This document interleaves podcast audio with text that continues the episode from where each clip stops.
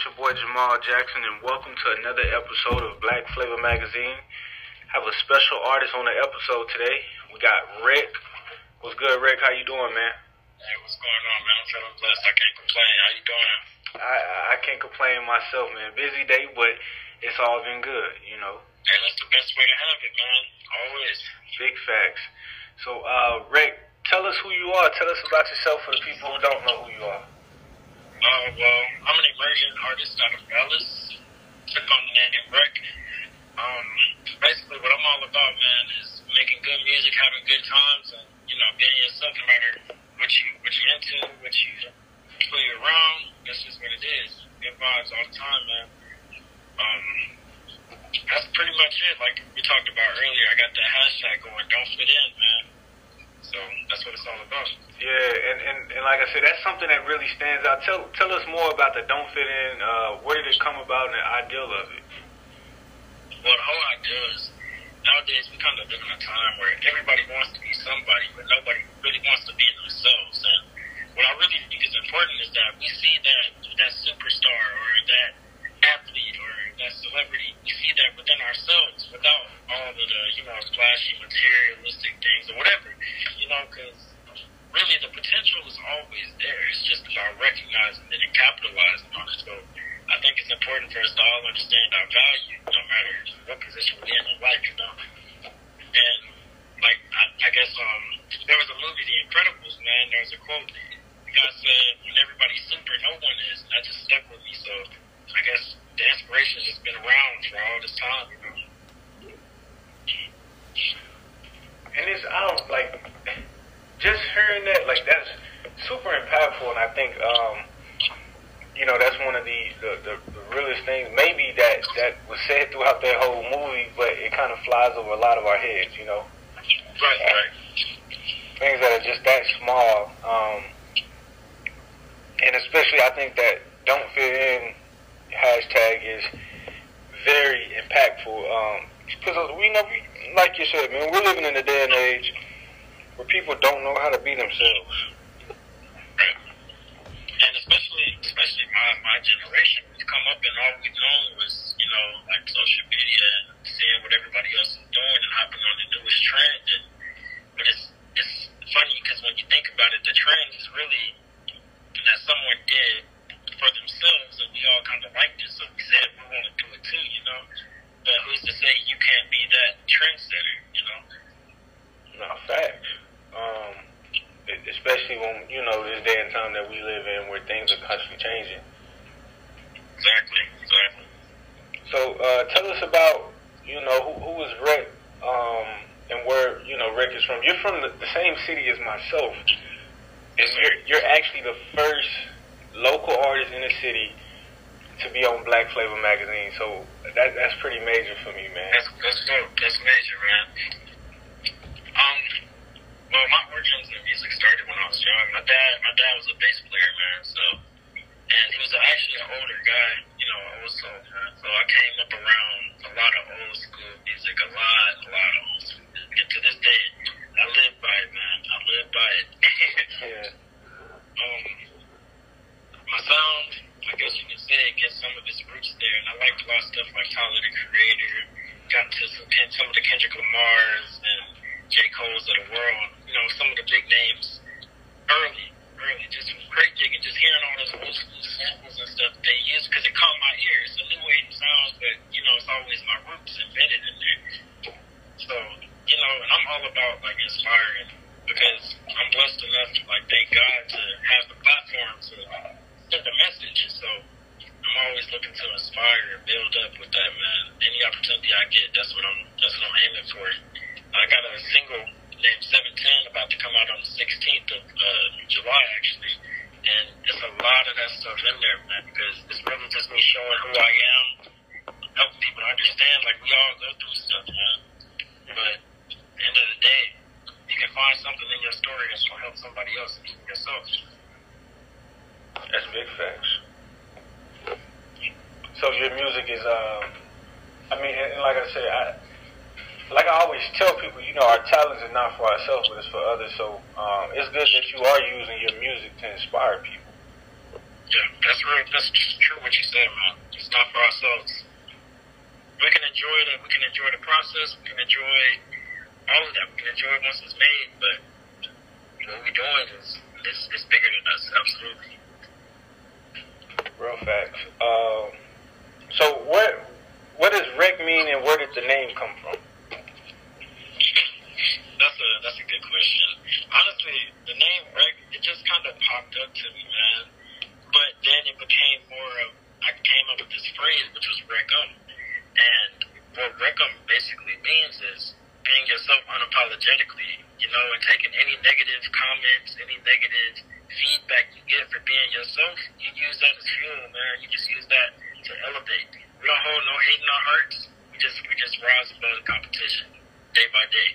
You know, you get in your own zone, you grind it out, man. That's what you do. All outside noise is just that, outside noise. You get in your zone, you level up day by day. So, you reckon them every day. Reckon them every day.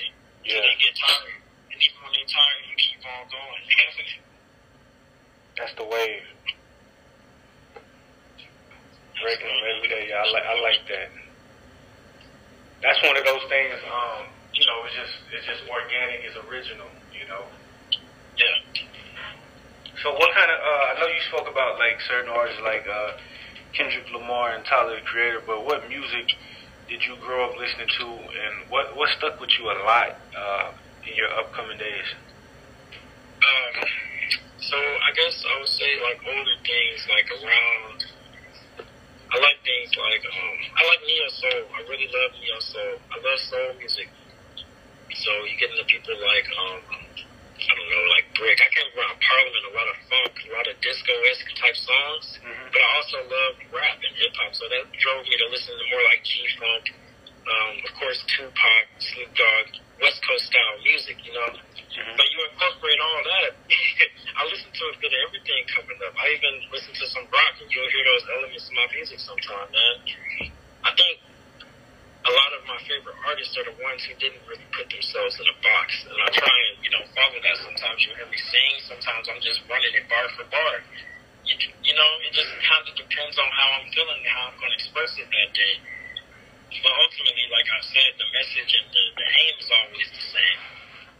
So I think I wouldn't categorize myself as having a specific style, because I like to think that I can do whatever I put my mind to with the music, as long as it's positive, you know, that's the goal.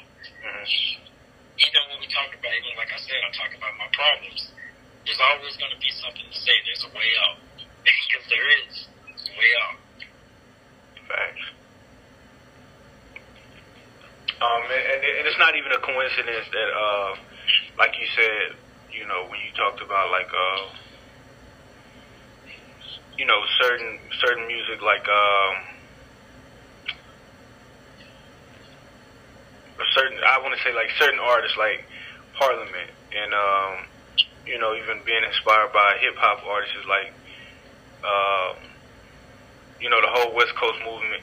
I was watching a documentary, and, you know, hip-hop was actually, I want to say, like, an offspring, or it was like a, the way the guys in New York described it, it was a way for them to rebel the music that was given to them before, that rock and that Parliament and those, you know, forms and styles of rhythms within that beat and that type of music. And so it was, hip-hop became something for them to make, you know, a new wave. It was something different. Yeah. It became its own culture. Mm-hmm. Like, even like Snoop Dogg, like, hear the elements. Kendrick Lamar, you hear the jazz elements. Or like, there's a song called "Can't See Me" by Tupac. He's got George Clinton on there, man. Like George Clinton, the king of funk, you know. So yeah, absolutely, it's a big mixing pot. Like you said, it's something that's just, it's a beautiful art form. It's on right. No, that's facts. I definitely agree with you. So, growing up in Dallas, you know, especially like this being a place where the music scene is not really explosive yet. Right. Did you like get inspired by anything locally, or is there anything that you would say is really hot on the scene right now? Well, initially when I started out, it was just a mission of wanting to put something out. Like, I've been making music all this time. Why aren't I sharing this with the world? But as I come into like more of the industry side of things, I'm starting to see there are those creators out in the city. What there is a lack of, however, is support for those artists. You know, like if you think about it, Dallas is one of the only major cities without a central record label. Like labels out in Houston, Atlanta, New York, Los Angeles. There's no label in Dallas, but there's plenty of talent. So for aspiring artists in Dallas, you know, like, it's a kind of a city of crushed dreams a lot of the times. That's sad, because there's a lot of talent out here, you know. Personally, I know a few people who should be on radio, on TV, like, who should be at that level, and they just haven't had the resources or the opportunity. There's a great place I came across called Bantam City Records. They're actually looking to give artists in Dallas that opportunity, you know. They're looking to provide that place, that place where small indie artists can come and work with professional quality resources. So I would say it's out there, but we're very late to the party, man. Like, we're missing a lot of key elements to support the talent that we have. Yo, as sad as it is, I agree with you, bro. This is like a really big market. Like, the DFW is the 4th biggest market in the country. Right. And Dallas is a top 10 biggest city in the country. I think that's something we've been lacking for the past forever.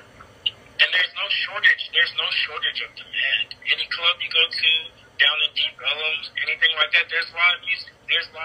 Mm-hmm. But how many of those artists have deals? How many of those artists are going on tour? You know, that's true. A lot of these artists are just that open mic system, just trying to make it, trying to get seen. You know. And it's like the ones who do make it out,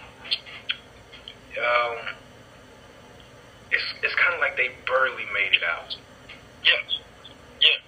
Like, we haven't had anybody that went super major, you know. Right. And, but, I mean, I think if nothing else, it'll create a hunger in the ones who do make it to give those who don't have the opportunity here, it'll give them that opportunity. So, like, even myself, like, I know people around me who want to do this, who want to really make music. And when I see the hunger, I'm like, I want to share what I can, you know. I want to share what I know, because I know it's not easy. It's not easy out here. Mm-hmm. Now, out in Houston, you probably got a better chance. Out in Atlanta, you probably got a better chance. Even LA, New York, definitely got a chance. Chicago. If you got talent, you got a chance. Yeah. You go out and choose. But out here, the push has to be so real, and you have to rely more on international and, you know, multi-city. Your base oftentimes isn't even where you're from. That's true. I probably got more fans out in LA than I do in Dallas, and that's crazy because the support system, you know. Yeah. That's even for like Jerome Music, you know. He left Dallas and went to LA because that's where all his support was, all his fans. You know what I'm saying? Where he constantly gets booked is on the West Coast. Yeah. But like, you know, like, go ahead, my fault. No, you're good. I'm just saying, I guess it's, I'm not sure if it's a culture thing or where resources are being allocated, but, yeah. I just think it's a lack of resources, man, because like you were saying, we have the talent, you know. We have the scene. I mean, it's just a lack of resources. We have everything. We have Man, I was talking to a good group of friends about, you know, this very same subject. This tends to come up a lot. Like, we could be the wave. Like, Dallas could be the next big thing. Absolutely. But, man, it's just a lack of resources, man. It truly is. Yep. But once you start finding it and getting into collaboration, it's possible. You know, you probably won't be as known as you should be, but it's possible to make your living, at least, you know. But that doesn't expand oftentimes. It doesn't expand. Like, it's good for one person, but as far as the culture, it's not doing much. So, yeah, man, that's just a tough situation that hopefully I can do something about or help, you know, influence as I grow in my career, but... Yeah, it's a tough situation for a lot of people. Facts. I think that, like, you know, with us having so many platforms to, you know, put our music out more, like, you know, Instagram and YouTube and Spotify and these different things that, you know, up-and-coming artists from, like, the 90s and early 2000s didn't have, where they would have to get up and leave. I believe with us having these different platforms, we can definitely make a change in the city. You know? For sure, 100%. And like I said, through those collaborative efforts, you know, because social media is a very powerful tool, man. Like, despite the algorithmic workings of it, it's a very powerful tool for creatives of any sort, you know. If you're a creator, let's say TikTok, for instance, it takes little to nothing to go viral on TikTok with a good song, you know? It's crazy how things can blow up like that. The only downfall of that is not a good career starter, because, you know, trending and going viral is something that you have for a week and then you have to do it again if you're going to stay relevant. Which kind of sometimes leads us back to that problem of not having a core foundation of like a label here, because you know you don't have that machine pushing you, you know, all the time. But I definitely agree, social media is a powerful tool for those who learn how to use it, for those who use it correctly. That's true. 80%. Especially, you know, I mean that's really what. All the labels are using to, you know, push these artists nowadays. Yep. And like you said, the resources, if we get down to the root, to the foundation of it, it's funds. It's money. Like, if we can be honest, it's money. Because the independent artist doesn't have $5,000 to throw away, you know? Right. Like, the bedroom producer does not have $5,000 to throw into promotion on a whim and hope for the best. Now, if that same talented artist had a label with those, you know, supplies, like, granted, there may be some cuts there, but you're going to gain the exposure so that if you ever do part ways with that label, you still have a foundation. Like, your base still knows you as you. Facts. Big facts. So, like, I mean, I've seen, like, are you part of a band, or is that just... Oh, are you talking about the live show I did the other night? Mm-hmm. That was actually an in-house band for the place I performed at. It's actually a place called The Balcony Club downtown in Dallas. They have their own in-house band, man. It's great. And, you know, you can come in with your whatever and perform with their band. They did an awesome job, man. They really helped me out, because that was actually one of my songs off my most recent EP called Nightlife. It was the song Lowrider off of there, and the crowd ate it up. But I gotta say, the band sold it, man. Like, they picked right up on it, sold it. Oh. Yeah, I would love to work with some, you know, live musicians. That's what I'm all about. Like I said, I came up around old school music, man. That's all I know. Yeah. I love live music and live instrumentalists. So I'm hoping to work with some as I move forward. Because I produce all of my own beats, but to have live musicians play for me would be great. Yeah. Oh, that's pretty dope. So you produce and you write it? Yes, sir. Oh, yeah. That's the best way to, you know, have 100% ownership of all your products. Absolutely. And, yeah, I've been meaning to stop by the Balcony Club, man. I heard they, you know, known for having a lot of good live music.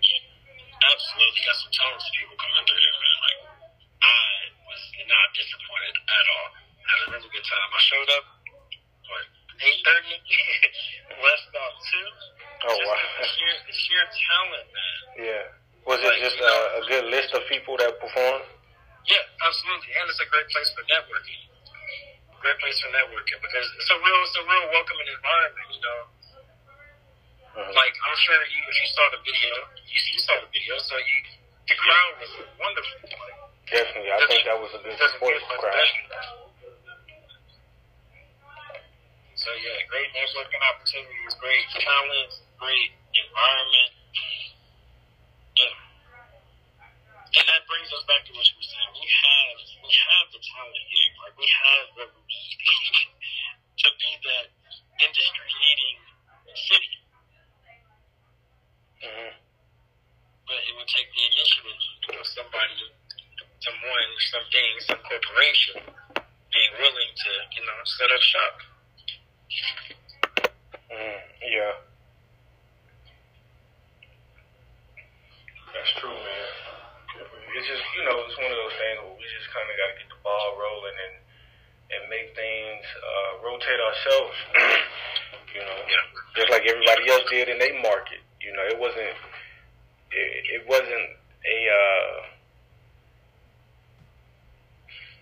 as if it just happened overnight. You know, it took those who was tired of not having something and wanted something more, you know, and wanted to see the city grow and evolve, man. So I think that's our next step here in the D, man.